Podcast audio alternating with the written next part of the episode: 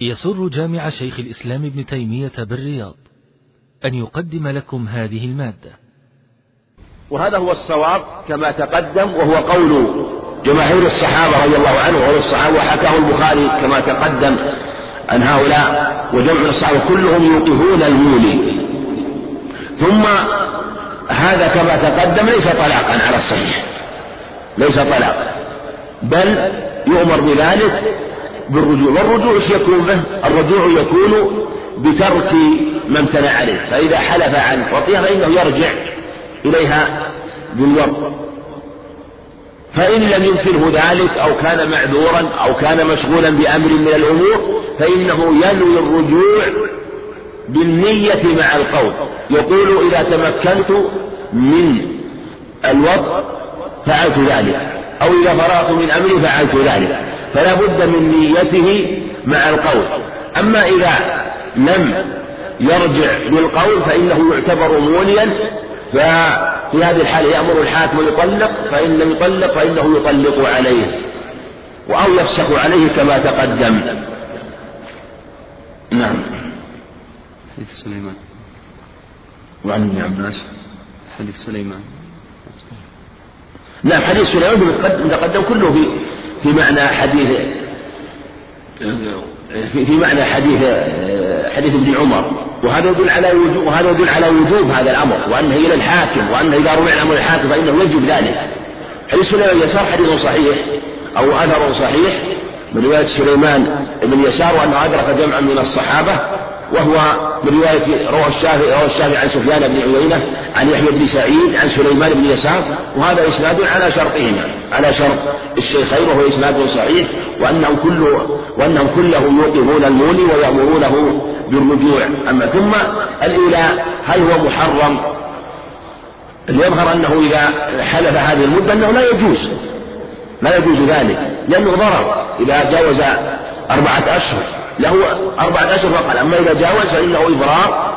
وهذا أخذ من أهل العلم أنه هذا هو الحد المقدر في معاشرة الرجل زوجته وفي وطئها في الفراش وأنه بهذا القدر وأنه إذا زاد عن هذا القدر فلا حق المطالبة على تفصيل مذكور لأهل العلم في هذا الباب.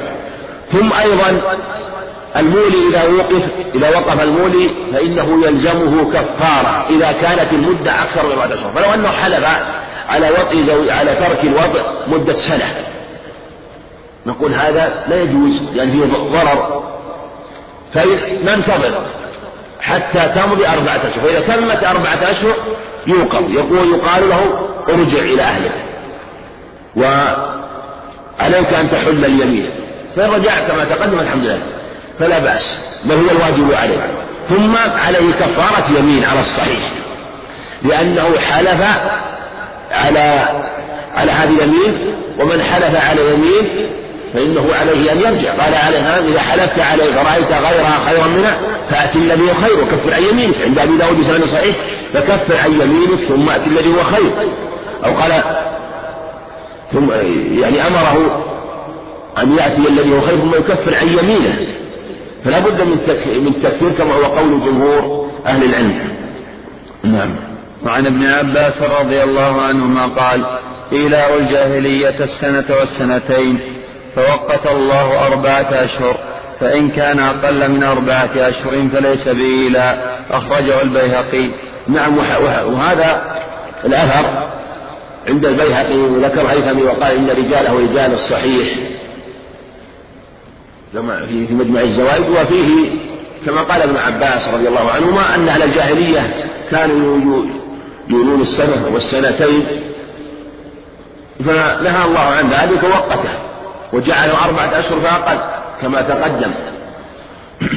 وكانوا يجعلونه ولهم في الجاهلية لهم أمور في الظهار وفي الإيلاء ويجعلون لها أحكام. فأبطل الله هذه الأحكام ونسخها وأقر وشرع ما فيه صلاح للزوجين في مثل هذه المسائل. وجعله مدة أربعة أشهر فأقل كما تقدم. نعم. ولهذا قال ابن عباس فإن كان أقل ما أشهر فليس بإله لا يعتبر امتناع. لأنه جعل هذه المدة له فلا يكون إله إلا إذا كان أكثر من أربعة أشهر. نعم. وعن ابن عباس رضي الله عنهما أن رجلا ظاهر من امرأته ثم وقع عليها فأتى النبي صلى الله عليه وسلم فقال إني وقعت عليها قبل أن أكفر. قال فلا تقربها حتى تفعل ما أمرك الله به. رواه الأربعة وصححه الترمذي ورجح النسائي ورساله ورواه البزار من وجه آخر من وجه آخر عن ابن عباس. وزاد فيه كفر ولا تعد. نعم حديث ابن عباس في الظهار. والظهار محرم كما قال سبحانه وإنهم ليقولون منكرا من القول وزورا. جعله منكرا من القول وزور ولا دين فلهذا يجب لا يجوز المظاهرة والظهار لا يجوز الظهار. والظهار هو أن يقول الرجل لزوجته أنت علي كظهر أمي. هذا هو الذي وقع عليه اتفاق إذا قال أنت علي كظهر أمي فهذا يكون مظاهرا. وله أحكام كثيرة وكما سيأتي أنه وقع في قصة سلم أوس بن الصامت وفي قصة سلمة بن صخر. حديث ابن عباس هذا في هذا الباب وقد روي متصلا متصل وروي مرسلا. روي متصلا وروي مرسلا. والمتصل جيد والذي زاده وصله ثقة. والمصنف رحمه الله ذكر له شاهد وانه روي من وجه آخر عند البزار لكنه من طريق ثابت بن أبي صفية أبو حمزة الثمالي وهو ضعيف الرافضي. ثم ينظر أيضا في رواية البزار. هذه هي هل هي تشهد للروايه هذه آه، في خصوص الحكم ولا تقربها أو أنها يعني من جهة العموم؟ لكن حديث عباس بجمله جيد وفيه أنه لأنه قال إني وقعت عليها قبل أن أكفر. وأنه لا يجوز مع أنه لا يجوز أن يواقعها قبل أن يكفر. فلهذا قال لا تفعل أو لا تقرب حتى تفعل ما أمرك الله به. لا لا تقرب حتى تفعل. وفي لفظ أنه قال إنه ظهر من امرأته وإنه رأى خلالها في ضوء الفجر وأنه وقع عليها. وفي لفظ قال ما يحملك على هذا يرحمك الله. قال قال إني رأيت خلاله في ضوء الفجر فوقعت عليها فقال لا تفعل أو لا تقربها حتى تفعل ما أمرك الله به من كفارة الظهار. وهي عتق رقبة فإن لم يجدها فمن لم يجد صيام شهرين متتابعين. فمن لم يستطع فيطعم ستين مسكينا. ف ثم فإن لم يجدها يصوم شهرين متتابعين فمن لم يستطع فمن لم يستطع ف فمن لم فمن لم يجد فصيام شهرين متتابعين قبل يتمأسى. فمن لم يستطع فيطعمه ستين مسكينا. يطعمه ستين مسكين. هذه كفارة الظهار مرتبة. ثلاثا مثلثة مركبة من هذه الأشياء الثلاثة على جهة الترتيب كما هو ظاهر القرآن وكما هو أيضا ظاهر السنة حينما أمره عليه الصلاة والسلام كما سيأتي في حديث سلام صعب ثم ثم قوله لا تقربها حتى تفعل ما أمرك الله به. لا تقربها حتى تفعل ما أمرك الله به. هل هو شامل لأنواع الكفارة كلها أو هو خاص بعتق الرقبة والصوم. ذهب جمع من العلم أنه إذا كان لا يستطيع لا يستطيع لا يجد الرقبة أو لا يجد ثمنها ولا يستطيع الصوم فله أن يواقعها ولو لم يطعم إذا كان الواجب عليه الإطعام. لأنه لم يقيد بالآية قبل المسيس. إنما قيد قبل المسيس في عتق الرقبة وفي صوم شهرين متتابعين. والذين يظاهرون من نسائهم ثم يعودون قد فتحروا رقبة من قبل أن يتماسى ذلك توعظون به. والله ما تعملون والله ما تعملون خبير. فمن لم يجد فصيام فمن لم يجد فصيام شهرين متتابعين قبل أن يتماسى من قبل أن يتماسى في في صوم الشهرين قبل يتماسى في عتق الرقبة. ولما ذكر سبحانه وتعالى الإطعام لم لم يذكر المواسة ولم يقل قبل أن يتماسى فأطلق. فقالوا إن هذا يدل على أنه لا بأس به إذا وقع قبل المسيح إذا وقع قبل الإطعام إذا وقع المسيس قبل الإطعام. الله قال فمن لم يجد فصيام فيطعم ستين مسكينا فمن لم يستطع فيطعم ستين مسكينا. فأطلق. وهذا قول كثير من أهل العلم. وقيل إنه لا بد أن يكون ذلك قبل المسيس في الثلاثة كلها كما هو في عتق الرقبة وكما هو في صوم الشهرين. واستدلوا بهذا الحديث حديث ابن عباس لا تقربها وهذا هو الأظهر أنه لا يكون لا لا يجوز أن يمسها حتى يطعم في ظاهر القرآن. وأنه مبين وكأنه والله أعلم أن اكتفى أنه اكتفى بذكر عدم المسيس في الأولى وفي الثانية وربما تقتضي بلاغة القرآن أن لا يتكرر مثل هذا أن لا يتكرر ذكر عدم المسيس حينما ذكره في المرة الأولى وذكره في المرة الثانية. ثبت بلاغة القرآن أن لا يذكر المرة الثالثة وأنه يفهم من دلالتها وأيضا من جهة المعنى إذا كان نهي عن المسيس قبل عتق الرقبة حتى يعتق ونهي ونهي أن يمسها حتى يعتق ثم نهي أن يمسها إذا لم يعتق حتى يصوم. مع أن العتق والصوم أشد وأبلغ من الإطعام فكونه بالأيسر وهو الإطعام الذي يتيسر يعني أو, أو أن مدته أقرأ أن مدته أقل يعني الإطعام ممكن أن يطعم في مدة يسيرة. أما العتق في الغالب قد لا لا يجد يمكن أنه لا يجدها ولو وجدها قد لا يجد يعني قد يعني من جهة ثمنها ومن جهة وربما كان له حاجة فيها فإذا تعلقت حاجته بها فإنه لا يلزمه ذلك. فإذا كان هذا في الأشد في باب الكفارة فإنه في الأيسر من باب أولى أنه لا يفعل حتى يكفر هذا والأظهر هو ظاهر حديث ابن عباس قال لا تقرب حتى تفعل ما أمرك الله به. ثم أيضا ظاهر قوله حتى تفعل, حتى تفعل ما أمرك الله به أنه جميع أنواع القربان وأنه بأي قرب لها منهي عنه سواء كان بالاستمتاع أو بالجماع وهذا واضح أو بالاستمتاع بأنواع الاستمتاع من قبلة ونحوها. وذهب آخرون إلى أن النهي خاص بالجماع لأن الله يكلم وإن الذي نهى عنه هو المسيس والمراد به هو الجماع. نعم. وعن سلمة بن صخر رضي الله عنه. وعن وعن وعن سلمة بن صخر. نعم. قال دخل رمضان فخفت أن أصيب امرأتي فظاهرت منها فانكشف لي شيء منها ليلة فوقعت عليها فقال لي رسول الله صلى الله عليه وسلم حرر رقبة فقلت ما أملك إلا رقبتي. قال فصم شهرين متتابعين. قلت وهل أصبت الذي أصبت إلا من الصيام؟ قال أطعم فرقا من تمر ستين مسكينا. أخرجه أحمد والأربعة إلا النسائي. وصح أطعم نعم. أطعم فرقا من تمر فرقا أحسن على فرق. أحسن الله إليك. يمكن يقال فرق لكن عرفنا فرقا. فرق نعم. أطعم فرقا من تمر ستين مسكينا. أخرجه أحمد والأربعة إلا النسائي. وصححه ابن خزيمة ابن خزيمة وابن, وابن الجارود. نعم. حديث سلمة هذا في كفارة الظهار وهو فيه انقطاع وهو من طريق محمد بن إسحاق لكن رواه الترمذي أيضا من طريق آخر. وشاهد له فيتقوى بهذا الشاهد. ويكون من باب الحسن لغيره وأيضا شاهده قصة خويلة بن مالك مع زوجها أوس بن الصامت وهو الذي نزل في قوله قد سمع الله قول التي تجادلك في زوجها. نزلت فيها رضي الله عنها. والمصنف ذكر هذا وحديث خولة خويلة في معناه وحديث جيد أيضا في سبب نزول الآية.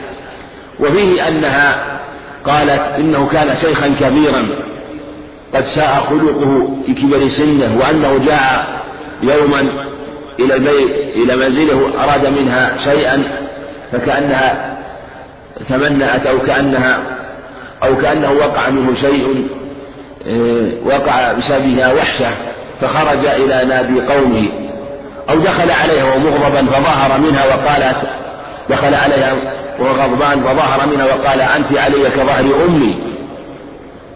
على على ما كانوا عليه في الجاهلية وقبل أن ينزل الحكم في مثل هذا وبيان الحكم. قالت فلم يلبث حتى ذهب إلى نادي قومه فرجع إلي فأراد مني ما يريد الرجل رأسه فقلت والذي نفس الخويلة بيده لا تصل إلي. فأرادني أراد أراد مني فدفعته بما تغلب المرأة الشيخ الكبير فدفعته عن نفسها. ثم شق عليها الأمر وغلب عليها وقالت إنه نذرت له ما في بطنه حتى إذا كبرت سنها ظهر منها. اللهم افتح اللهم بين. وجاءت إلى النبي عليه الصلاة والسلام. وجاءت تتكلم وتذكر وتقول قولها. حتى قالت عائشة كما روى البخاري معلقا إنه كان يخفى علي بعض كلامها وكانت تسمع كلامها وقالت والذي وسع سمعه الأصوات وسع. إنه ليخفى علي كلامها وسمع الله كلامها حتى نزل قول قد سمع الله قول التي تجادلك في زوجها. ثم جاء وقالت له وقالت لي وقال لها عليه الصلاة والسلام ما زالت هذه الآية؟ قالت حد الرقبة. قالت قالت والله ما نملك شيئا. أو لا أو لا لا يملك إلا نفسه. تقوله رضي الله عنه. فقال فقال لها عليه عليه الصلاة والسلام يصوم شهرين متتابعين. قالت إنه شيخ كبير لا يستطيع الصوم في رواية إنه يشرب في اليوم مرتين. يعني أنه لا يستطيع الامتناع وانقطاع عن الماء. ثم قال عليه الصلاة والسلام فيطعم ستين مسكينا. ثم لما لبثت أن جاء أن جاءه طعام أو تمر في سبيل في مقدار الوسق أو نحو ذلك. ثم قال إني سأعينه بوسق أو وسق آخر أو غرق آخر. ثم تصدق بها بذلك عنه. وجاءت روايات في هذا الباب. وحديث قصة سلمة بن صخر أيضا في معناه كما تقدم. وهذا فيه فوائد كما تقدم. فيه أيضا النهي عن الظهار ونزول آية الظهار وأنه منكر من القول والزور. الأمر الثاني أن الظهار كما تقدم يكون بقوله أنت علي كظهر أمي. ثم يلحق به أيضا إذا شبه زوجته بأي عضو من أم أمه ببطنها بظهرها بأي شيء من جسدها. وهذا هو قول جمهور أهل العلم. ويلحق أيضا بالأم سائر المحارم لو قال كظهر عمتي أختي وخالتي أيضا فإنه يكون ظهارا. وكذلك أيضا من حرم عليه بتحريم آخر برضاع أو نحوه فإن أيضا إيه، يكون حكم حكم الظهار. ف واختلف في مسائل أخرى تتعلق بالظهار لكن هو في معناه المقصود هو أنه تحريم مؤبد إذا علقها بشيء يكون عليه تحريما مؤبدا فإنه يكون ظهارا. ومن المسائل المتعلقة بالظهار أن كفارة الظهار مرتبة كما تقدم. وأيضا من المسائل المتعلقة بالظهار أن الظهار يجب فيه الرقبة والرقبة لا بد أن تكون مؤمنة لأن هذه الرقاب مقيدة بآية كفارة القتل في سورة النساء تحرير رقبة مؤمنة محمولة عليها. وأن كل عتق الرقاب لا بد أن تكون مؤمنة. من باب حمل المطلق على المقيد لاتفاق الحكم بينهما وأن هذا رقبة وهذا رقبة. وهذا هو قول جمهور أهل العلم. ومما يدل عليه أيضا أنه عليه الصلاة والسلام في قصة حديث معاوية بن الحكم السلمي لما جاء تلك الجارية وأراد أن يعتقها أمره أن أن يأتيه بها فجاء بها فسألها قالت قال من أين الله؟ قال في السماء قال من أنا؟ قال أنت رسول الله. قال اعتقها فإنها مؤمنة. فجعل سبب أو علة العتق هو الإيمان. فدل على أن الإيمان شرط للعتق وفي بعض الأخبار أنه لم يستفسر عليه الصلاة والسلام حينما جاء رجل وقال أن أخبرنا عليه رقبة أو عتق رقبة فقال أمره بعتق الرقبة المؤمنة ولم يستفسر عن كفارة عليه الصلاة والسلام. أما ما جاء في بعض الروايات أنه قال علي رقبة مؤمنة فإنها روايات تثبت ولا تصح من رواية المسعودي وهو ضعيف عبد الرحمن بن عبد الله المسعودي وهو مختلط اختلط وفي ضعف. فهذا هو الصواب. فإن لم يجدها فإنه يصوم شهرين متتابعين فإن لم يستطع حتى لو كان عليه استطاع لسبق حديث سلمة بن صخر البياضي لما قال له أعتق رقبة. قال والذي بعثك بالحق لا أملك غير هذه وضرب بيده على صفحة عنقه. ثم قال صم شهرين متتابعين. قال وهل أتيت الذي أتيت إلا من الصيام؟ وقال إني قد أوتيت من جميع النساء ما لم يؤت رجل أحد ما لم يؤت رجل غيري. وقال إنه دخل علي رمضان فخشيت أن يقع مني ما شيء من ذلك وظاهر منها بظنه جواز ذلك وحتى لا يقع منه الوقاع. ثم قال أطعم ستين مسكينا. قال والذي بعثك بالحق. ما ب... لقد بتنا وحشين. لا نملك شيئا. وفي أنه لما جاءه وأعطاه هذا الطعام وقال أطعم. فقال أطعمه ستين مسكينا. قال والذي بعثك بالحق. ما بين لابتيها أهل بيت أفقر منا. أو أن هذا قاله عليه الصلاة والسلام. في الذي وضع في رمضان. يعني الظاهر أنه قال في الذي وضع في رمضان عليه الصلاة والسلام. فالمقصود أنه أمره بالكفارة عليه الصلاة والسلام على هذا. ومن أحكام الكفارة أنها تجب مع الاستطاعة. تجب مع الاستطاعة والقدرة. وأنها عند عدم الاستطاعة هل تبقى في الذمة أو تسقط على قولين إذا علم. قيل إنه إذا لم يستطع الكفارة مثل لم يستطع الرقبة لم ثم لم يستطع صوم شهرين متتابعين. ثم لم إيه، لم يجد الرقبة ولم يستطع صوم صوم شهرين متتابعين ولم يجد قوتا ولم يجد طعاما لكي يتصدق به. قال بعض أهل العلم تسقط لأن لأنه سقط عنه وقت الوجوب فلا يعود. وقيل إنها تثبت في الذمة.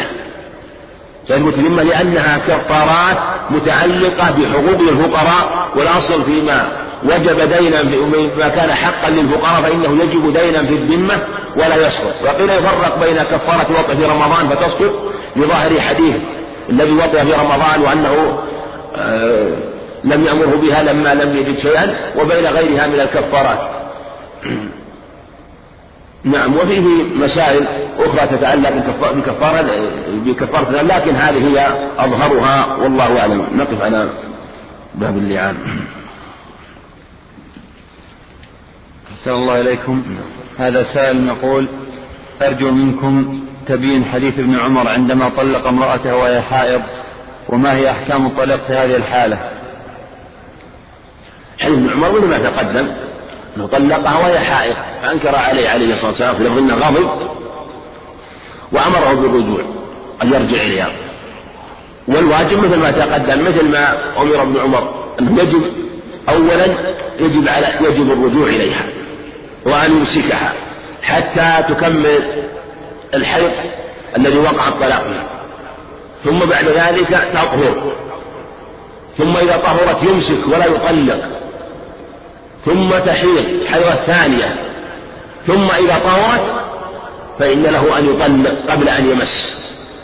قبل أن يمس. سبق لنا أنه لا يلزم سبق بعض الإخوان هل يلزم المس... هل يلزم المسيس؟ لا يلزم المسيس. لأنه لأن هذا لأنه الواجب عليه الرجوع كما تقدم. أما المسيس فلا ولهذا أمره أن يطلق إذا كان يريد الطلاق قبل المسيس. ولأنه لو أمر بالجماع لامتنع عليه. فليس لازم بل بل بل تدل على أنه له ذلك لأنه لو وقع منه جماع فإنه لا يجوز له الطلاق. ولأن طلاق طلاق من وقع منه جماعها في, في, في لا يجوز حتى يتبين الحمل كما تقدم. ثم بعد ذلك إذا راجع إذا راجعها وأمسك حتى طهرت الطهر الثاني فإنه يعني له أن يطلق. ثم إذا طلق طلقة واحدة بس ما يزيد يعني ولا يجوز. كما قال عليه السلام أيتلاعب بكتاب الله وأنا بين أظهركم. يعني موسى ما بال أقوام يتلاعبون بحدود الله. لا يجوز الطلاق مرتان. ما قال طلقتان. قال مرتان يعني مرة بعد مرة. يطلق وذكر الطلاق مرتان مرتين ثم بعد ذلك ذكر الطلقة الثالثة المحرمة التي غاية الطلاق قال فإن طلقها وهذا هو الطلاق الواقع وهو الطلاق المشروع. بمعنى أن يطلق ثم بعد ذلك ينتظر حتى ثم ينتظر. فإن شاء أن يراجع راجع. وإن تركها حتى تخرج عدة فله فله ذلك. وهو مخير. ولهذا لو طلق زوجته ثم طلقها طلقة ثانية قبل الرجعة فإنها عند أكثر أهل العلم تبني على عدتها. ما تستأنف عدة جديدة. فلو أن الإنسان مثلا طلق زوجته مثلا في هذا الطهر وهي طاهرة. طلقها وهي طاهرة. طلقة واحدة ثم حاضت ثم طهرت ثم حاضت ثم طهرت. يعني حاضت الحيضة الثانية. ثم طلقها طلقة ثانية قبل أن تحيض الحيضة الثالثة قبل الرجوع قبل أن يرجع إليها. هل في هذه الحالة تستأنف العدة وتبتدئ عدة جديدة في هذا الطهر ويكون آه، عليها يجب عليها أن تحيض ثلاث حيض جديدة أو أو أو تبني على ما مضى. صح أنها تبني. لأنه طلاق واقع في غير محله. وهذا الذي جعل شيخ الإسلام يعتبر طلقة لاغية ولا قيمة لها. ولا وأنها غير واقعة وأن الطلاق هو الطلاق الرجعي الطلاق المشروع هو الطلاق الرجعي وأن إتباع الطلاق بعد الطلاق منهي عنه. ولهذا جاء قال جمع من العلم إن إتباع الطلاق بعد الطلاق بدون رجعة طلاق بدعي وطلاق منهي عنه. فلهذا إذا طلق طلقة ثانية في طهر ثاني أو الطهر هذا أو الذي بعده قبل أن تخرج من عدتها فإنها تبني على مرض. ولهذا نقول إنها يبقى لها حيضة واحدة ثم إذا حارت وكملت الحيض وطهر وانقطع الحيض فإنها تخرج من العدة. على على على على قول وقيل لا تخرج من العدة حتى تغتسل وهذا هو الأظهر. يعني لا لا تخرج من عدة حتى فلو أن امرأة طلقها زوجها حوت ثلاث حيض فإن له أن يراجعها بعد انقطاع الدم من الحيضة الثالثة إذا كانت لم تغتسل. إذا كانت لم تغتسل. وذلك أن الأمور إما مرتبة على انقطاع الدم وأمور مرتبة على انقطاع الدم مع الغسل وهل الرجعة هذه مرتبة على انقطاع الدم أو انقطاع الدم مع الغسل؟ فيه خلاف العلم والأظهر أنها مرتبة على انقطاع الدم مع الغسل لما روى النسائي بإسناد صحيح من حديث ابن عمر أنه عليه الصلاة والسلام قال فإذا حاضت الثالثة من حيضتها الأخرى الثالثة واغتسلت ذكر الغسل. يعني ذكر الغسل وأنها لا تخرج من عندها حتى تغتسل. ما دامت في لم تغتسل فإنها لا تخرج من عدة حتى ولو تأخر. حتى قال شريك بن عبد النخعي ولو لم تغتسل عشرين سنة. لكن هذا ليس بصحيح. فإنها تؤمر وتجبر على الغسل. بذلك فإذا راجعها قبل ذلك فإن له أن أن يرجعها ثم الرجوع إليها بغير رضاها وبغير اختيارها وبلا ولي وبلا عقد وبلا شهود. الرجعة من الزوج ولو بلا علمها. يكفي يرجع إليها ورجوعه يكون كما تقدم بشرح القول أو بالفعل بالجماع. فلهذا لا يعتبر في هذا كما تقدم لأنه أمر راجع إليه بشرط الإحسان وإرادة الإصلاح. نعم. أحسن الله إليكم هذا. يقول ما حكم الزواج بنية الطلاق؟ وما الفرق بين هذا الزواج وبين المتعة؟ الله أعلم. الله أعلم. هذا الطلاق أو هذا الزواج فيه خلاف بين أهل العلم. فيه خلاف بين أهل العلم. منهم من أجازه وحكاه ابن قدامة رحمه الله عن جمهور أهل العلم. قال ولم يخالف فيه إلا الأوزاعي. وأقره أبو العباس ابن على هذا. وقالوا إنه لا بأس به. وقالوا إن هذا نكاح صحيح. وهو مثل ما ينكح الرجل. والرجل قد يتزوج المرأة. وقد يبقى معها وقد يفارقها. والرجل حينما يتزوج المرأة من نيته أنها إذا صلحت له بقي معها. ومن نيته أنه إذا لم تصلح حاله فارقها وقالوا إنه إذا تزوج بنية الطلاق فإنه فإنه عقد صحيح ولم يقع فيه شرط مدة فهو نكاح صحيح. ثم يتزوجها وقد يبقى معها وقد تحسن حاله معها. وليس كنكاح المتعة. نكاح المتعة أن يحدد بمدة يقال أستمتع منك شهرا. ولهذا لا تثبت في أحكام النكاح بمجرد مضي الشهر تبين ينتهي النكاح بلا طلاق ولا شيء. وهو مثل ما تقدم منسوخ وثبت به بل هو حكم حكم الزنا عند الصحابة رضي الله عنهم كما صح عن ابن عمر. قال لا أوتى برجل لا أوتى برجل امرأة قد استمتع فعل هذا إلا رجمتموها رجم الزانية إذا كان ثيبين فلهذا ذكر صاحب المغني عن جماهير أهل العلم وقال إنه لا بأس لا بأس به. فعلى هذا إذا كان من حاجة وقع إنسان وقع له حاجة أن يكون في بلد لحاجة لعمل لدراسة لتجارة واحتاج إلى ذلك خشيا من الوقوع فيه وهذا وسط بين القولين. فرق بين من يذهب لأجل زواج بنية الطاعة قصده ذلك. يعني قد يكون قول وسط أن يقال عند الحاجة مثل الإنسان يعني مراعاة للخلاف. الذي يذهب لسفر لدراسة ولم يتيسر له الزواج ولم يعني في بلده ولم أو ابتلي بالسفر مع وجود أسبابه وشروط جواز السفر لتلك لأي لبلاد في بلاد المسلمين وغير بلاد المسلمين في أي بلد مثلا؟ في أي بلد؟ في هذه واحتاج إلى الزواج على هذه الصفة؟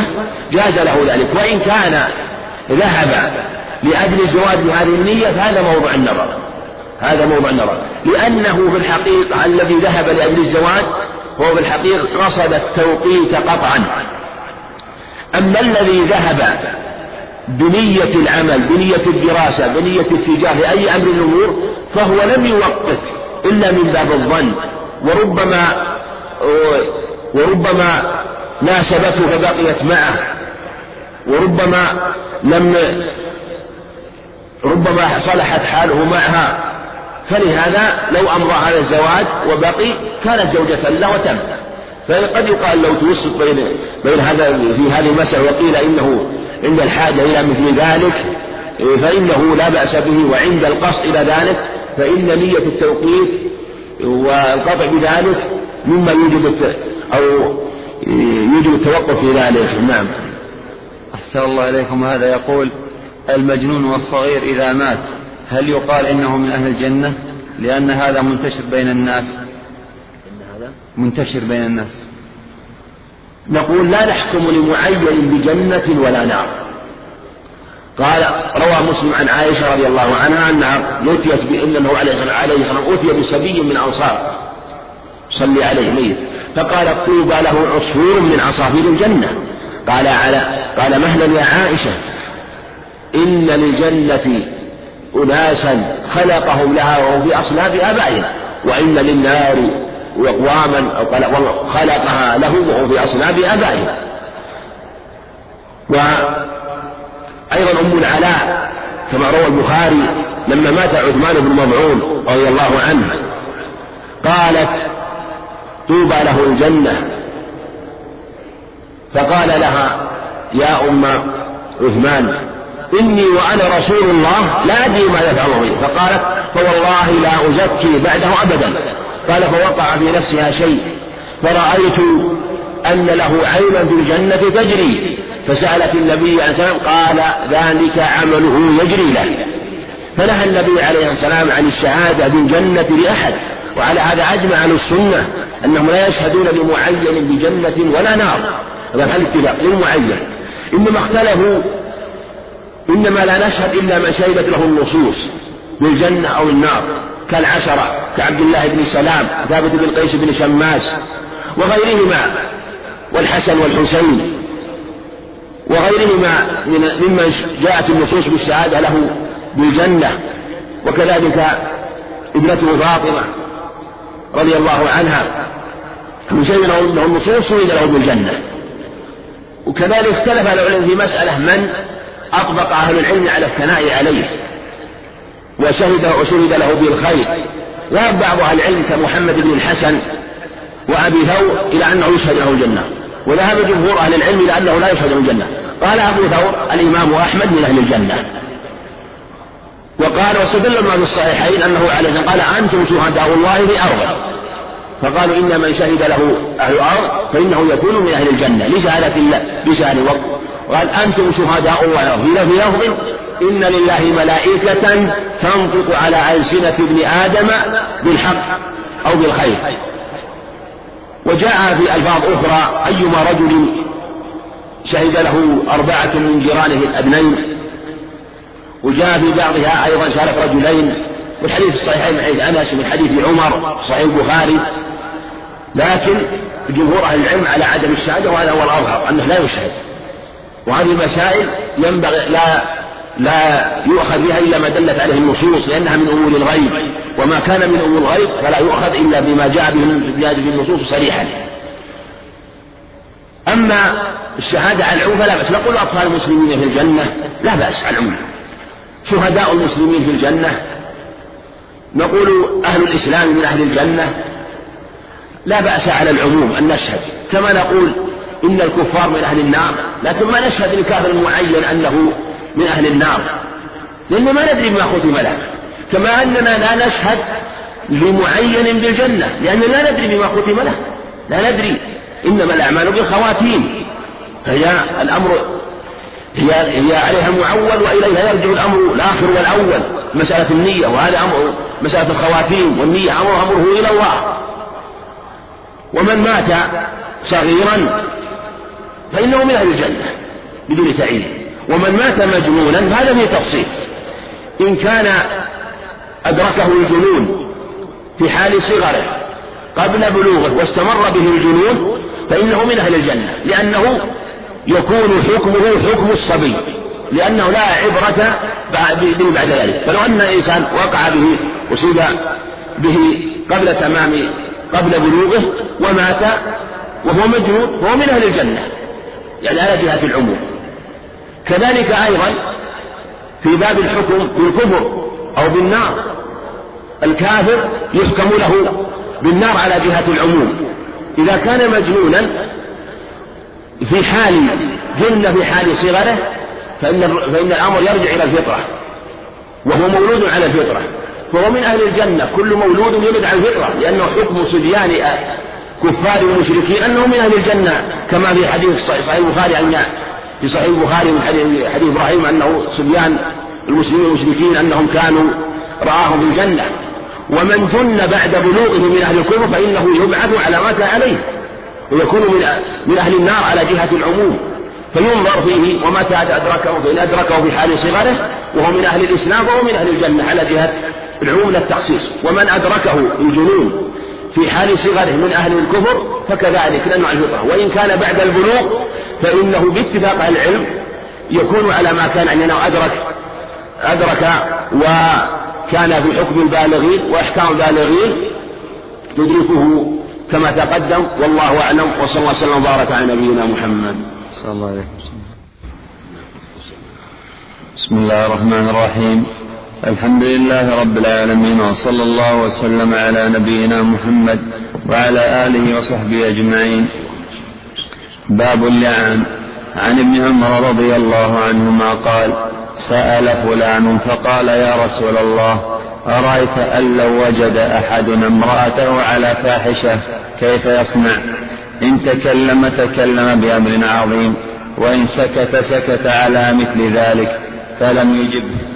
فلما كان بعد ذلك أتاه فقال إن الذي سألتك عنه قد ابتليت به. فأنزل الله الآيات في سورة النور فتلاهن عليه ووعظه وذكره وأخبره أن عذاب الدنيا أهون من عذاب الآخرة. قال لا والذي بعثك بالحق ما كذبت عليها ثم دعاها فوعظها كذلك. قالت لا والذي بعثك بالحق إنه لكاذب. فبدأ بالرجل فشهد أربع شهادات بالله ثم ثنى بالمرأة ثم فرق بينهما. رواه مسلم. الحمد لله رب العالمين والصلاة والسلام على نبينا محمد وعلى آله وأصحابه وأتباعه بإحسان يوم الدين. أما بعد ويقول الإمام الحافظ ابن حجر رحمه الله تعالى باب اللعان. اللعان مصدر لاعن يلاعن لعانا وملاعنة مثل قاتل يقاتل قتالا ومقاتلة ومثل هذا قد يكون أكثر من مصدر في اللعان والملاعنة وما أشبه ذلك. واللعان شرعه الله عز وجل ليكون فرجا للأمة وللمسلمين في بعض الأحوال حينما تحصل أسباب ذلك. من وجود الزنا وثبوت الزنا فربما ضاق على الزوج الأمر ولا يدري ماذا يصنع وقد يأتيه وقد تحمل زوجته من غيره فلا يدري ماذا يصنع فجاء الله عز وجل بالفرج ولهذا جاء في قصة في حديث ابن عمر في ذكر هذا الرجل وجاء في الرواية الثانية أنه عويمر العجلاني أنه هو الذي وقع له ذلك. في حديث ابن عباس أنه لهلال بن أمية الواقفي أنه وقع له ذلك. وجاء أنه نزلت في هلال هذه الآيات.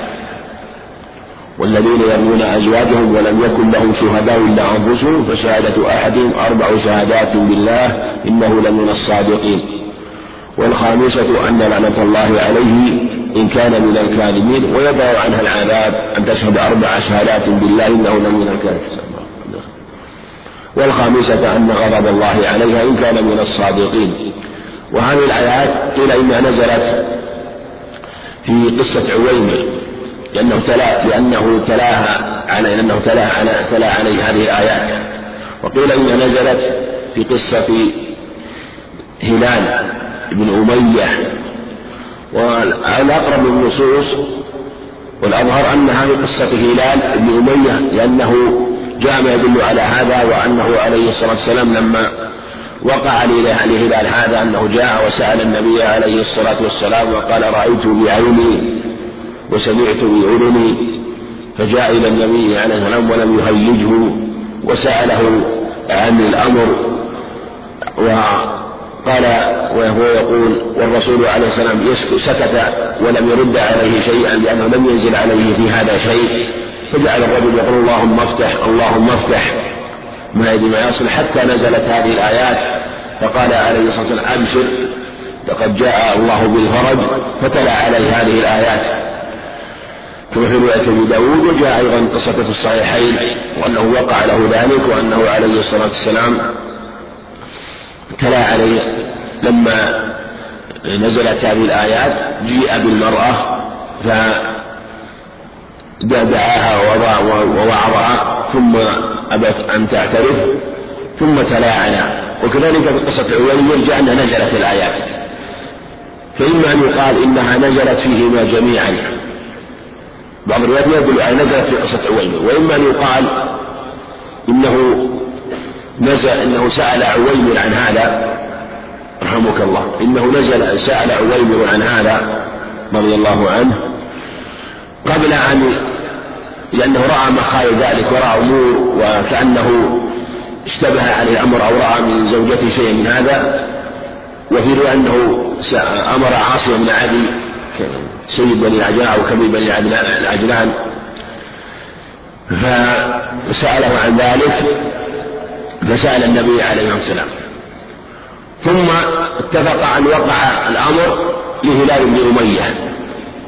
ثم جاء وسأل النبي عليه الصلاة والسلام ثم نزلت الآيات في قصة هلال. ثم جاء عويمر وسأل النبي عليه السلام فتلا عليه هذه الآيات وقال لقد أنزل الله في كون شأن امرأتك هذه الآيات معنى أنك سألت عنها فنزلت في في كون شأن امرأتك لكن أول من نزلت فيه هو هلال. ولا بأس أن يقال مثلا نزلت فيه يعني نزل حكمها لا أن الحادثة كانت بسببه وسبب امرأته. فهاتان واقعتان قصة هلال وقصة عويمر. والمصنف رحمه الله ذكر حديث ابن عمر والمبهم في عويمر العجلاني كما في الرواية الأخرى بصحيح البخاري. وجاءت هذه وجاءت هذه الأخبار من رواية أنس صحيح مسلم. وجاءت في رواية وجاءت في من رواية ابن مسعود في صحيح مسلم أيضا. كلها تدل على هذا المعنى. وفيه أنه سأل عن هذا الأمر. سأل عن هذا الأمر وقال أرأيت لو وجد أحد امرأته على فاحشة كيف يصنع؟ ما الأمر وفي القصة الأخرى في صحيح البخاري أنه جاء و أو أمر عاصم بن عدي. فجاء عاصم وسأل النبي عليه الصلاة والسلام. لأن لأنه أمره سأله عويمر وعويمر من قرابته وله قرابة صور ونسب معه. فسأل عن ذلك. فسأل عاصم النبي عليه السلام فكره النبي عليه السلام وعابها فقال لم تأتني بخير قول عاصم. ثم جاء عويمر فقال وجاء يسأل وقال إنه ابتلي بهذا الأمر. فسأل النبي عن أمام الناس فبين له ذلك وتلا عليه الآيات ووعظه وذكره. وبهذا أنه يشرع وعظ من عرض له مثل هذا الأمر وأراد اللعان. ويبين أن عذاب الدنيا أو من عذاب الآخرة كما سيأتي في حديث ابن عباس أنه عليه السلام أمرها أن توعظ وأن يوعظ بعدما يشهد على نفسه أربع مرات قبل أن يلتعن هو وأن تدعو على نفسها بالغضب في المرة الخامسة قبل ذلك كما أنه يشرع كما سيأتي الوعظ في قبل اللعان لثبوت الأخبار للجميع. وفيه أنه عليه الصلاة والسلام لما شر على الأمر دعاه ودعاه ولعن بينهما كما في قصة أيضا هلال بن أمية السابق قصة ابن أمية أنه أيضا لعن بينهما أيضا. واللعان ذكر باسم اللعان وإن كان ذكر الغضب مذكور في الآيات لأن اللعان لأنه به أشهر من جهة أولا أنه بدأ به في في الترتيب في الذكر بدأ به في الذكر يعني ذكر أولا لعن الرجل لنفسه وثم ذكر بعد ذلك ذكر الغضب على المرأة. ولأن اللعان من باب الدفع أو اللعن باب الدفع ولأن الرجل يدفع عن نفسه الحد بالفعاله لأنه حينما يتهم المرأة بذلك فإما أن يأتي بالبينة ولهذا قال النبي عليه الصلاة والسلام البينة البينة وإلا حد في ظهرك يعني أحضر البينة وإلا حد في ظهرك. ثم جاء باللعان فإما أن يأتي بالبينة كعامة أربع شهود الذين يشهدون أنهم رأوا ذكر أو زرجها رؤية واضحة أو أو يلاعن أو يلاعن. ولو أنه جاء بالبينة ثم لاعن إذا ثبت البينة لا بأس بذلك. فلو جاء البينة أربعة شهود يشهد ذلك ثم لاعن لأن البينة يحصل بها إقامة الحد عليها. ولأن اللعان يحصل به أيضا يحصل به أيضا ما يتعلق بالفراق بينهما وتحريمها عليه ونفي النسب. إذا كان نفي الولد إذا كان هنالك ولد. فهذا له فائدة. وإن لم يكن عنده بينة فإنه يلاعن. وذكر اللعن كما تقدم لأنه لأجل أن يدفع عن نفسه الحد إذا لم يكن له بينة ولأنه تدئ به أولا في ترتيب الآيات. ودعا بهم عليه دعا بهم دعا بالرجل والمرأة فتلاعنا واللعان كما تقدم هو أن هو أولا أن أن يلعن الرجل أن يشهد الرجل على نفسه. يقول أشهد بالله إني لمن الصادقين فيما رميت به من الزنا. وإن إن أشار إليها فلا بأس. ويشهد أربع مرات. يكررها أربع شهادة أحدهم أربع شهادات بالله إنه لمن الصادقين. ثم بعد ذلك يلعن نفسه وأن لعنة الله عليه إن كان من الكاذبين. والخامسة أن لعنة الله اللعنة الخامسة يعني حين يشهد على نفسه باللعن الخامسة أن لعنة الله عليه كان من الكاذبين. ثم هي بعد ذلك تشهد أربع شهادات إنه لمن الكاذبين. تقول فيما رماها به من الزنا. ثم في الخامسة والخامسة أن غضب الله عليها إن كان من الصادقين. ثم بعد ذلك يحصل التفريق بينهما كما في الأخبار وكما سيأتي. وفي قوله إن تكلم تكلم بأمر عظيم وإن سكت سكت على غير. في حديث ابن مسعود عند مسلم إن تكلم جلدتموه وإن قتل قتلتموه وإن سكت سكت على غيره وهذا من أوضح الروايات وأتمها. معنى إن تكلم جلدتموه لأنه رمى بالزنا وليس عنده بينة. وإن قتل قتلتموه لأنه قتل من لا يجب عليه القتل لأنه لا بد من لا بد لانتفاء القصاص أن يكون أن يثبت الزنا في حق من قتل وأن يكون الزاني محصنا. يكون الزاني الذي زنى بها أن يكون محصنا. وإن سكت سكت على غير. وهذه مسألة فيها خلاف أيضا فيما إذا قتله هل يقاد به أو لا يقاد به الجمهور؟ كما جاء عن عن علي رضي الله عنه أن يأتي بالبينة في ذلك وإلا غط برمته يعني أنه يقتل ولأنه يفضي إلى الفساد بأن يأتي برجل فيدخله إلى بيته فيقتله ويتهمه بأنه رآه مع أهله فحمى الشارع هذا الباب وسده ولم يجعله عذرا في دفع القصاص ودرئه عمن ادعى عليه أنه فعل الفاحشة بأهله. ومنهم من قال إنه إن إنه ينظر إن صدقه أولياؤها أولياء المرأة بذلك وأنه رآه وأنه رآه رأى هذا الرجل معها رآه فإنه يدفع عنه القصاص ويكون من باب دفع الصائم وهذا هو الأظهر في هذه المسألة وهو المنقول عن جمع من الصحابة في هذه المسألة وعلى هذا لا يكون من باب القصاص بالقتل بل يكون من باب دفع الصائل ولا يشترط أن يكون محصنا لأن من كان من صال على على حريمه أو صال عليه أو صال على آه عليه وخشي شره وأذاه وأراد أراده على نفسه فإنه يدفع. فإذا وقع منه مثل هذا الأمر فإنه فإن له قتله. وقد جاء عن عمر رضي الله عنه هذا وجاء عنه هذا نقل عن الصحابة رضي الله عنهم هذا وهذا وما نقل عنه ينزل على قضيتين القضية التي آه، إما أن يأتي البينة وإلا قتل معنى أنه لم يثبت ذلك ما ادعاه والإنسان لا يمكن أن يعطى بدعواه بذلك خاصة في مثل هذه الأمور.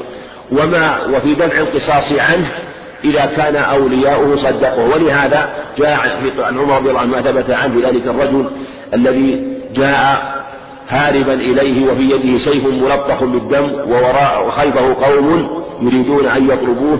فجاء إلى أن عمر رضي الله عنه فقال ما الأمر؟ فقال إنه وجد مع أهله رجلا فضربه وقده فوجد فضربه بالسيف.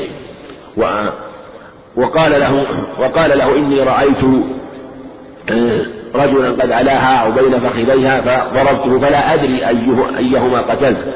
فقالوا فسأل أولياء المرأة فقالوا نعم إنه ضربه ومع نصفه فقطع آه، فخذي المرأة وقد الرجل نصفين قد الرجل نصفين فلهذا دفع آه، اعتروا بذلك فقال عمر إن عادوا فعد. وهذا من باب دفع الصائل ومن باب دفع الشر والفساد. وهذا مثل ما نقل عن كثير من السلف مثل ما نقل عن عبد الله بن الزبير أنه رضي الله عنه كان في جيش أو كان مع جماعة في في البر في البرية فذهبوا وتأخر مع جاريتين له عن الجيش وانقطع. فعرض له رجلان يريدانه على على جاريتيه فقال له فقال نريد طعاما.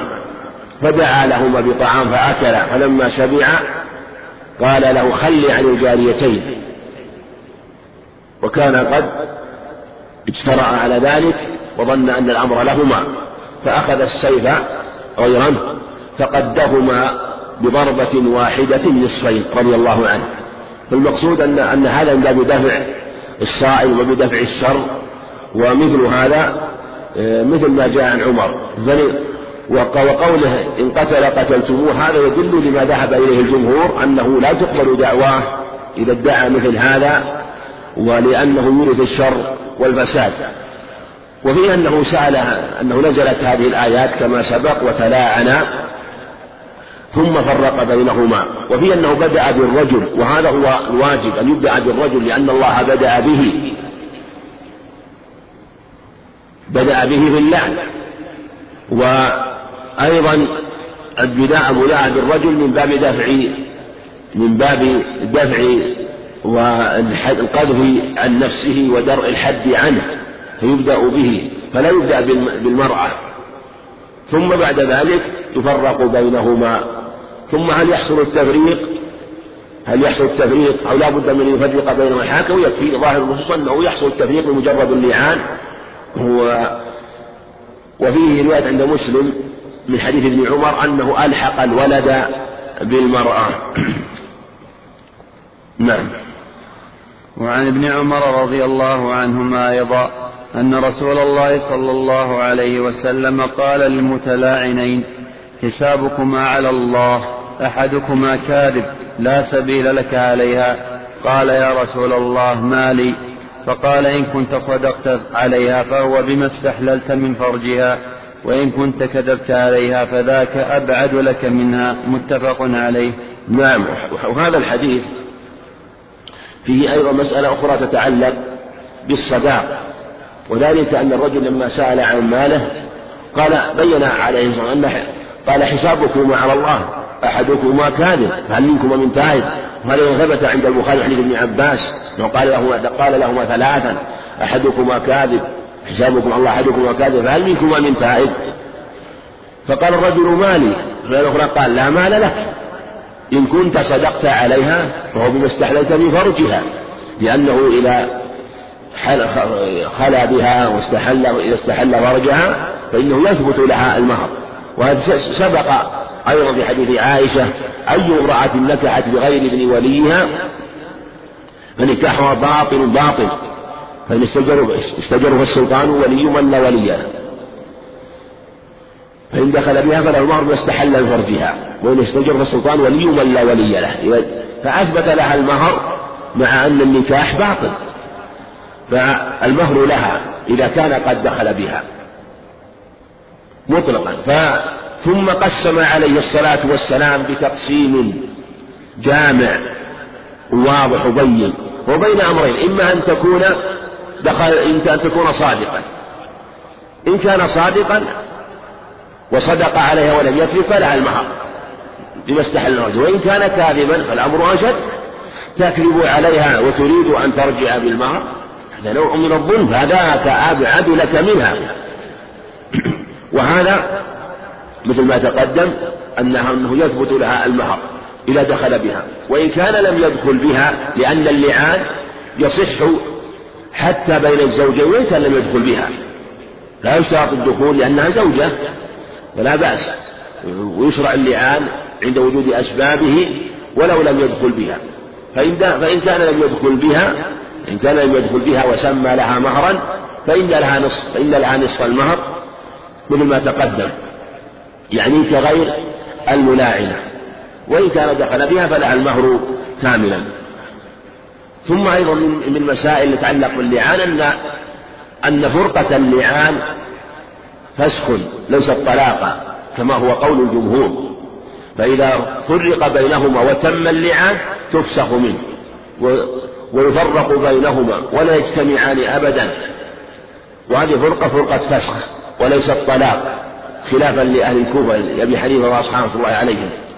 وفرقة الفسق تكون بحيضة لأنها للاستبراء للاستبراء. هذا إذا لم تكن حامل وإذا كانت حاملا فمعلوم كما سيأتي أنها بالوضع يكون ذلك. نعم. وعن أنس رضي الله عنه أن النبي صلى الله عليه وسلم قال أبصروها فإن جاءت به أبيض سبطا فهو لزوجها وإن جاءت به أكحل جعدا فهو للذي رماها به. متفق عليه. نعم.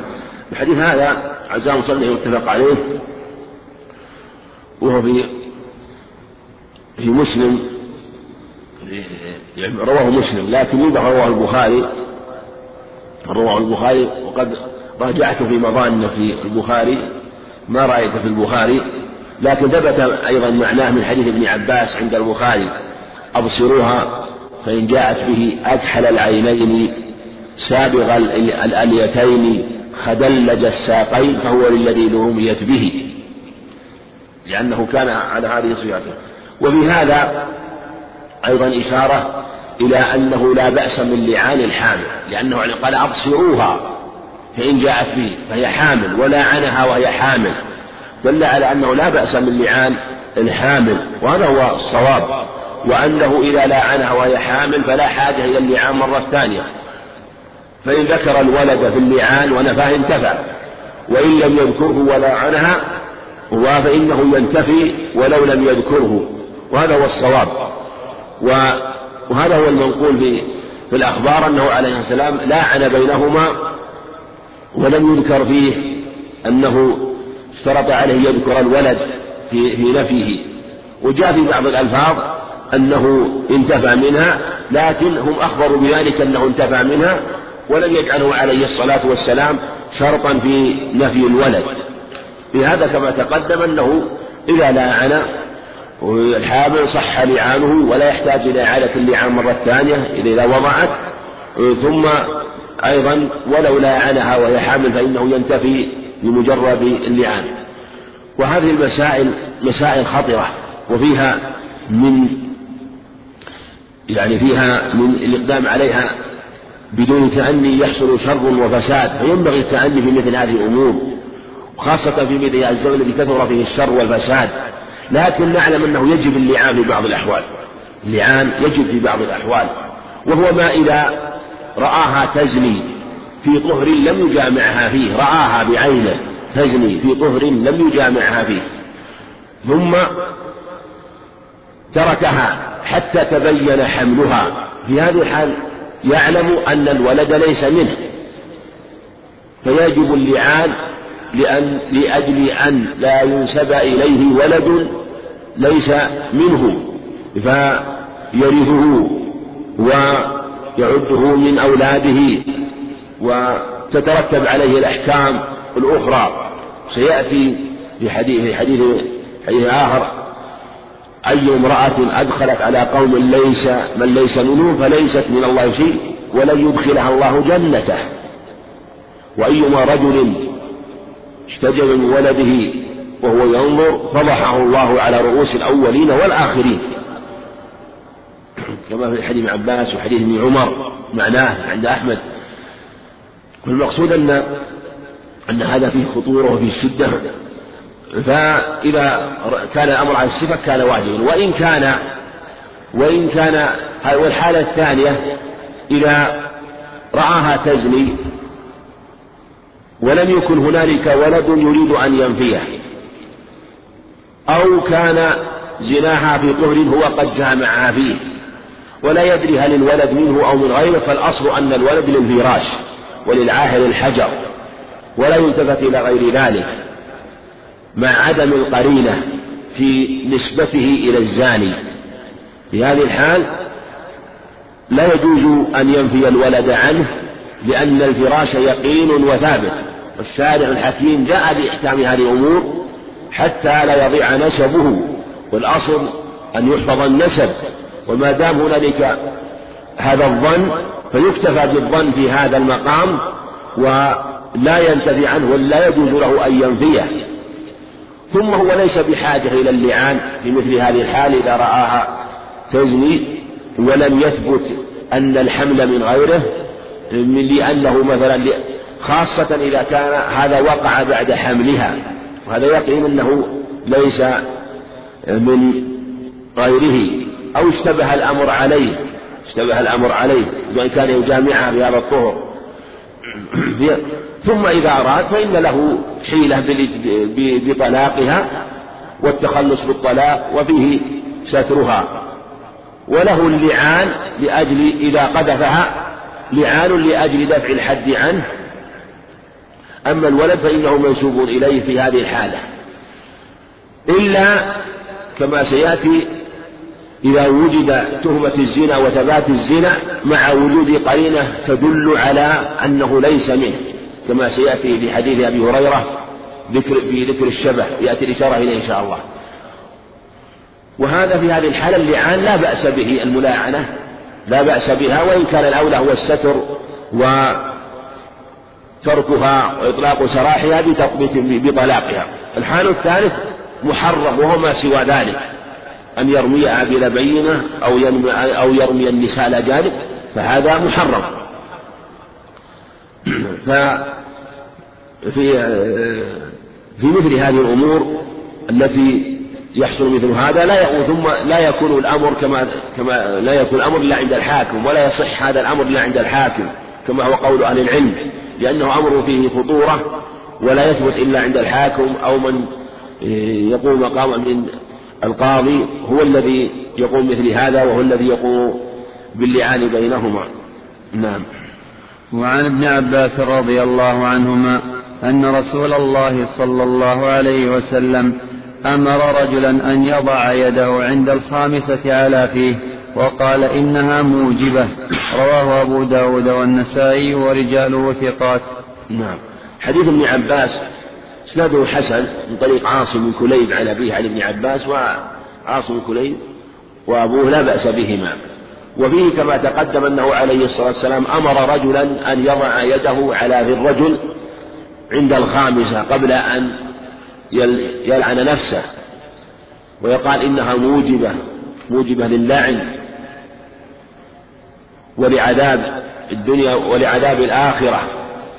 وكذلك في حق المرأة يأمر امرأة أن تضع يدها على فمها بشدة الأمر ويبين أن فضي أن أنه في حقه ما كونه يعترف إن كان قد رماها وكذب عليها.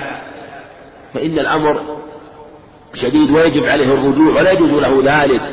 وإن كان في ذلك نوع فضيحة له من جهة أنه أنه اتهمها وقذفها أمام الملأ وكذلك في حق المرأة الفضيحة تكون في حقها أشد من جهة أنها أنه صدق عليها. فيأمر رجلا في حق الرجل وامرأة في حق المرأة. وهذا يبين لهم ويقول اتقوا الله اتقوا الله وخافوه سبحانه وتعالى فإن عذاب الآخرة أشد وإن خزي الآخرة أشد. من خزي الدنيا ومن عذاب الدنيا يبين لهم ذلك. كما أنه يعظهم أيضا قبل اللعان على الصحيح كما في حديث عمر أنه وعظه وذكره. فإذا وقع مثل هذا فيشرع أن أن يعظه قبل قبل ابتداء اللعان. فالوعظ في موضعين. قبل ابتداء اللعان في حق الرجل ثم في حق المرأة. فإن فإن وعظهما جميعا قبل ابتداء اللعان فلا بأس. وإن وعظ الرجل ثم بعد ذلك شهد ثم شهد والتعن عن نفسه ثم وعظ المرأة قبل ابتدائها في اللعان فلا بأس. ثم بعد ذلك يعظهم عند الخامسة. كل هذا ثبتت به السنة كما في حديث ابن عمر وابن وابن عباس. نعم. وعن سهل بن سعد رضي الله عنه في قصة المتلاعنين قال فلما فرغا من تلاعنهما قال كذبت عليها يا رسول الله إن أمسكتها فطلقها ثلاثا قبل أن يأمره رسول الله صلى الله عليه وسلم. متفق عليه. نعم حديث أبي عباس سالم السائل أيضا في قصة اللعان تقدم أنه ورد في عدة أخبار أبين في مع ذكر القصص التي جاءت في هذا الباب وفيه أنه أنه لما لاعنها وفرغ منها في قصة عويم أنه طلقها ثلاثة. وقال كذبت عليها إن أمسكتها. وسبق أن هذا احتج به من قال إنه يقع طلاق الثلاث كما هو قول الجمهور. سبق أيضا أن هذا ليس الاستدلال فيه نظر وذلك أن هذا الطلاق ليس فيه إنشاء. طلاق الثلاث ليس فيه إنشاء الطلاق في الحقيقة. إنما هو ظن ذلك. إما أنه ظن ذلك أن له طلاقها وخاصة مع شدة الغضب وشدة الواقعة في مثل هذه الحال أمام الملأ وأمام الناس وبعد اللعان. فلهذا طلق مع أن الأمر قد انتهى الأمر قد انتهى وقد انتهى اللعان فحصل التفريق. فوجود الطلاق هنا كعدم لا قيمة له لأنه قد انتهى الأمر. ولهذا الصحيح أن الفرقة تقع بينهما بمجرد اللعان ولو لم يفرق بينهما الحاكم على الصحيح. ولأن هذا لأن أما قوله فرق بينهما فالمراد أنه يعني أمضاه وأنفذه وأخبره أنه كما في اللفظ الآخر لا سبيل لك عليها. كما في حديث الرواية الثانية أنه أنهما لا يجتمعان أبدا. لا يجتمعان لأنه حصل بينهما أشد السب وهو اللعان وهو الطرد والإبعاد وكذلك في حق المرأة الدعاء بالغضب. فهذا أمر عظيم فلا يمكن أن يجتمعان فتقررت الفرقة بينهم مجرد وقوعها بمجرد اللعان بينهما وانتهاء المرأة. هذا هو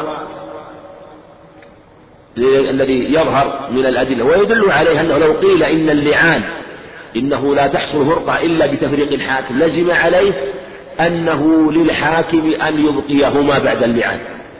وهذا لا يمكن بعد اللعان لا يمكن أن يجتمعا. فعلى هذا يكون اللعان هو المنهي للأمر وبه تمام الفرقة بينهما. نعم. وعن ابن عباس رضي الله عنهما أن, رجل أن رجلا جاء إلى النبي صلى الله عليه وسلم فقال إن امرأتي لا ترد يد لامس. قال غربها. قال أخاف أن تتبعها نفسي أن تتبعها نفسي.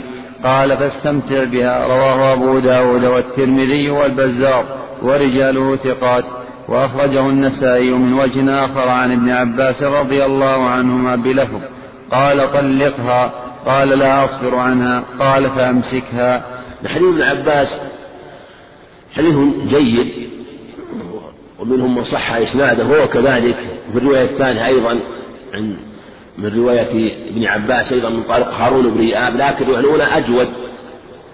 وفيه أن رجل قال يا رسول الله إن امرأتي لا ترد يد نامس. قال غرمها. قال أخاف أن تتبع أن تتبع أخاف أن تتبعها نفسي. قال أمسكها أو قال استمتع بها. في الثاني قال طلقها. يبين معنى غرمها طلقها. ثم أمره بإمساكها. وهذا الخبر استشكله بعض العلم حتى حكم عليه بعضهم بعدم الصحة وبعضهم بأنه موضوع. لكن ليس الأمر كذلك. وهو حديث جيد. ثابت واختلفوا في قول إنها لا ترد يد لامس. قيل لا ترد يد لامس معنى أنها تزني زانية. وقيل إنها فيها سخاء في وكرم. وأنها طلقة اليدين. معنى أنها تنفق. وكل من التمس منها عونا أو معروفا فإنها تعينه. وهذان التأويلان فيهما نظر بل والأول باطل. وقوله إنها لا ترد يد الأمس إنها زانية لأنه لا يجوز البق لا يجوز لا يعني إذا كانت زانية وثبت على ذلك فلا يمكن يأمره بذلك عليه الصلاة والسلام بالبقاء معها. وإن كان وإن كان ابتداء الزنا ابتداء الزنا يعني أشد كونه يتزوج زانها أشد من كونها تزني بعد ذلك.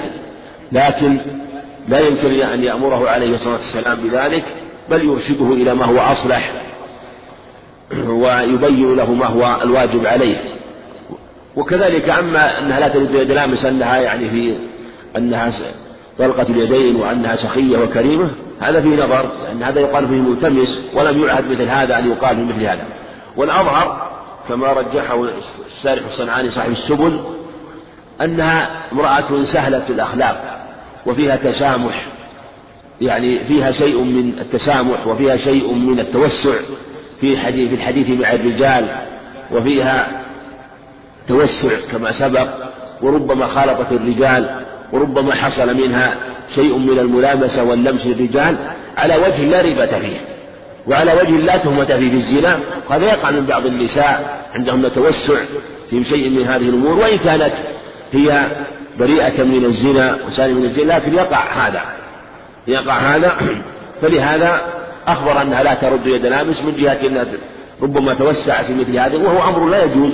ولهذا قال عليها غربها طلقها لما طلقها لأنها على هذه الصفة ربما امتد بها الأمر إلى أن تقع فيما هو أكبر. فلما ذكر حاجته بها وتعلقه بها وأنه وأنه يخشى أن تتبعها نفسه وربما وقع منه بعد ذلك ربما إذا فارقها أن يقع منه ما هو أكبر. تتبعها نفس نفسه بعد ذلك.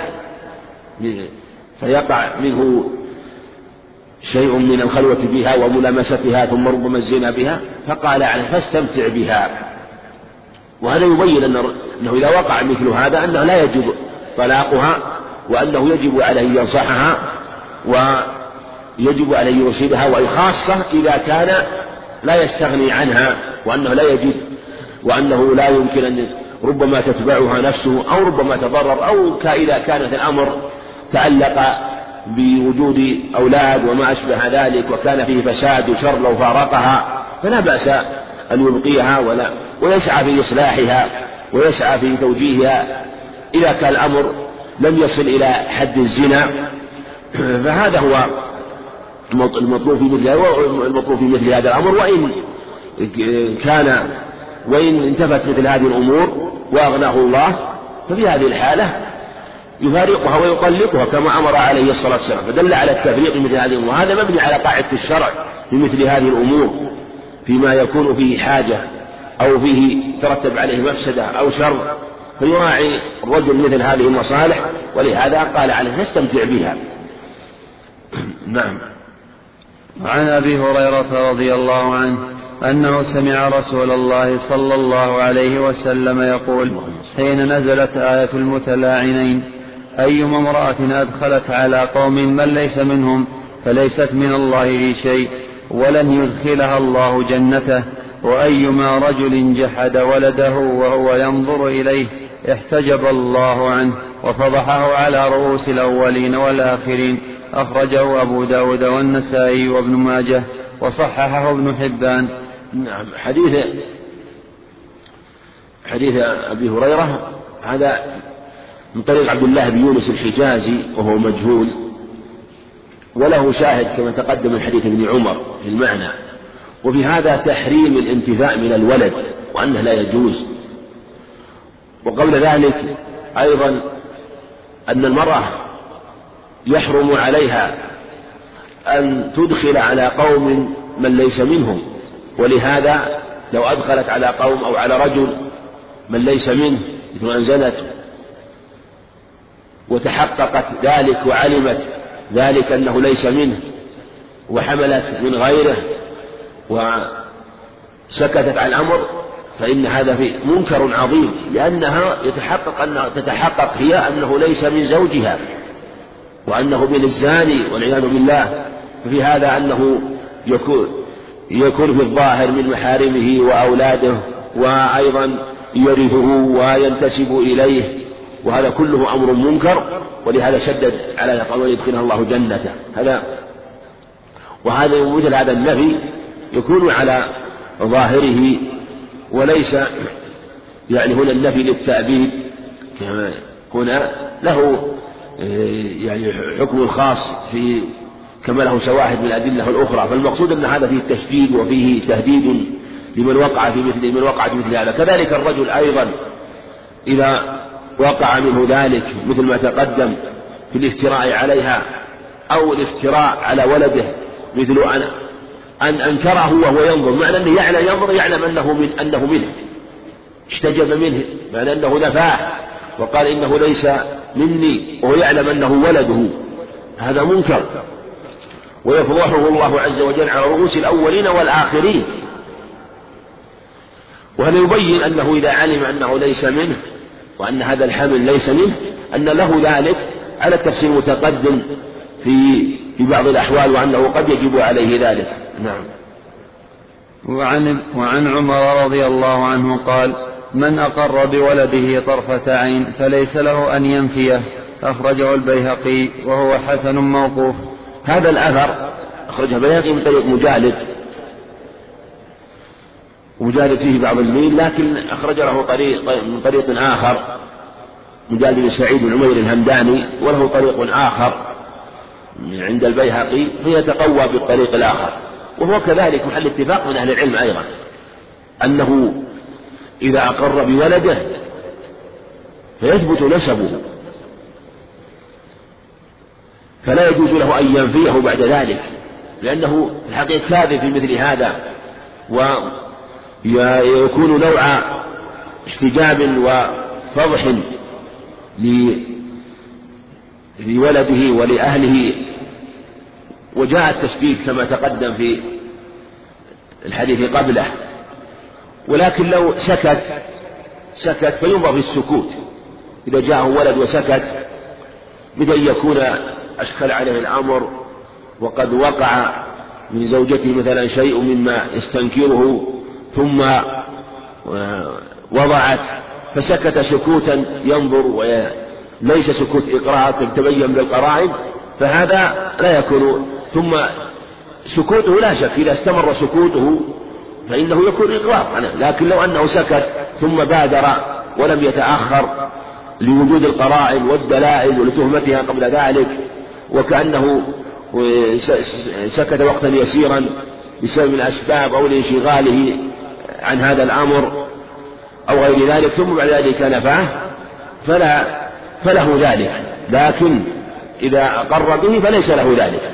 أو أنه سكت واستمر به الأمر وكان معه وكان في أولاده ثم نفاه فليس له ذلك.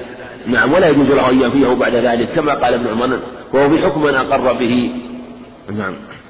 وعن أبي هريرة رضي الله عنه أن رجلا قال يا رسول الله إن امرأتي ولدت غلاما أسود قال هل لك من إبل؟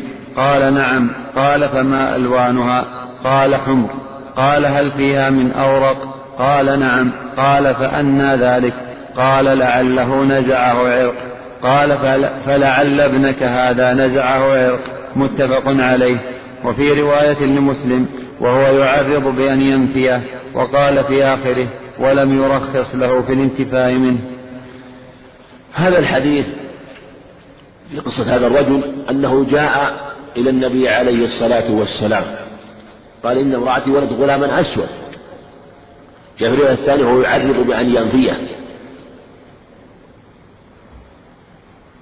قال هل لك من إبل؟ قال قال ما ألوانها؟ قال حمر قال هل قال هل فيها من أورق؟ يعني يكون لونه يميل إلى السواد وليس سواده شديدا إنما هو نوع من الغبرة إذا اشتد إذا كان البياض يميل إلى الغبرة وكان يميل إلى السواد ولم يكن قال إن فيها لورقا قال أن من أين أن أتى ذلك؟ من أين أتى ذلك؟ قال لعله نزعه عرق يعني من فحل من فحل آه، له هذا اللون أو هذا الفحل يعني في قبله فاحل مثلا آه، نزع هذا نزعه عرق أشبه هذا هذا الفحل. أو فحل هذا الفحل من سلالة فحول فيها هذا العرق.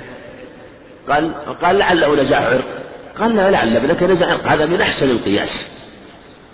ومن أبدعه وألطفه. ولهذا حاوره هذه المحاورة العظيمة عليه الصلاة والسلام.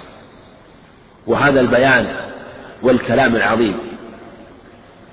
وهذا هو المشروع في مثل هذا حينما ترد مثل هذه الأمور أن يعالج الإنسان الأمور بالحكمة والرفق وضرب المثل الأمثال. وهكذا كان عليه الصلاة والسلام.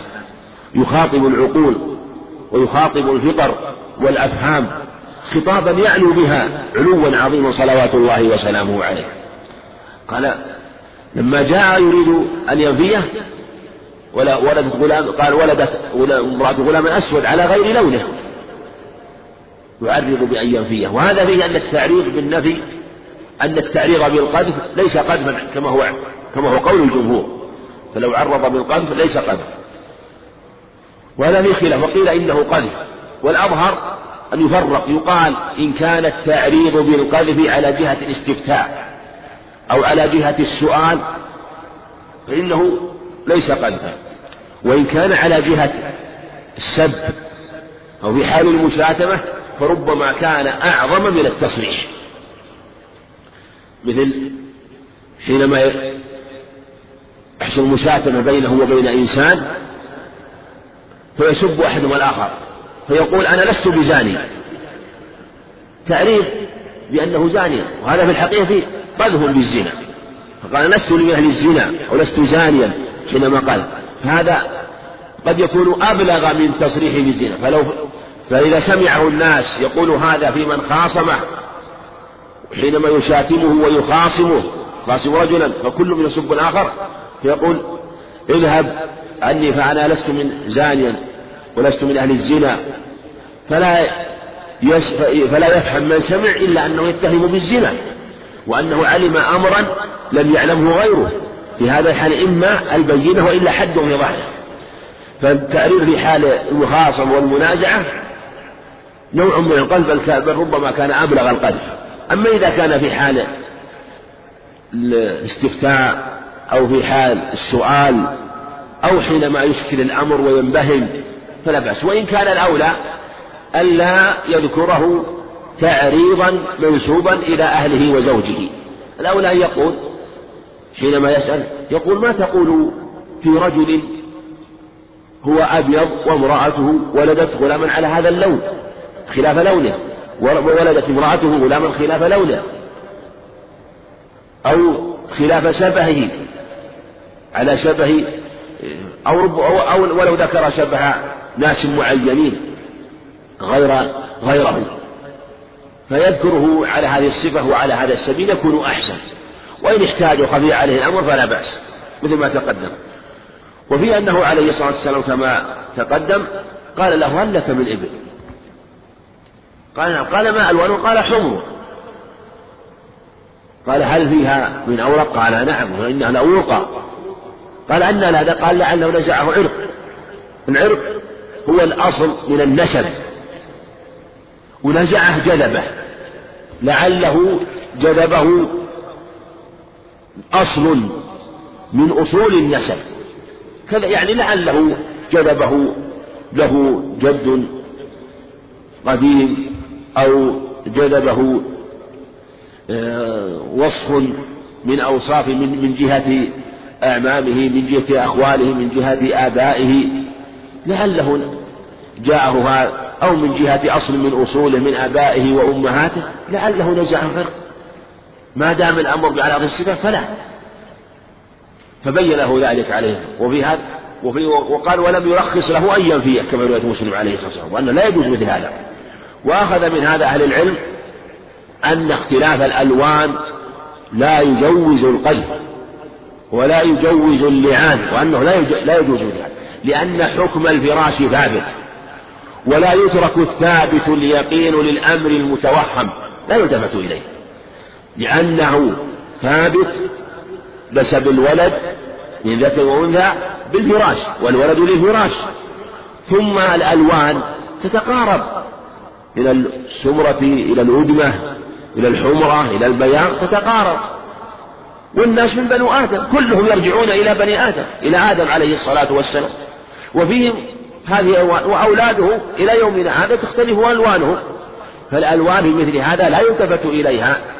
مهما كان مع وجود الفراش ولهذا لم يرخص له عليه الصلاة والسلام وبين له ذلك ولعله نزاعه لكن قد يقال ويرد علينا سؤال يقال ماذا يقال في قوله عليه الصلاة والسلام انظروها؟ فإن جاءت به فإن جاءت به سابغ الإليتين خدلج ساقين. له الآخر حديث أنس قضيء العينين. يعني أن دمعه يسيل.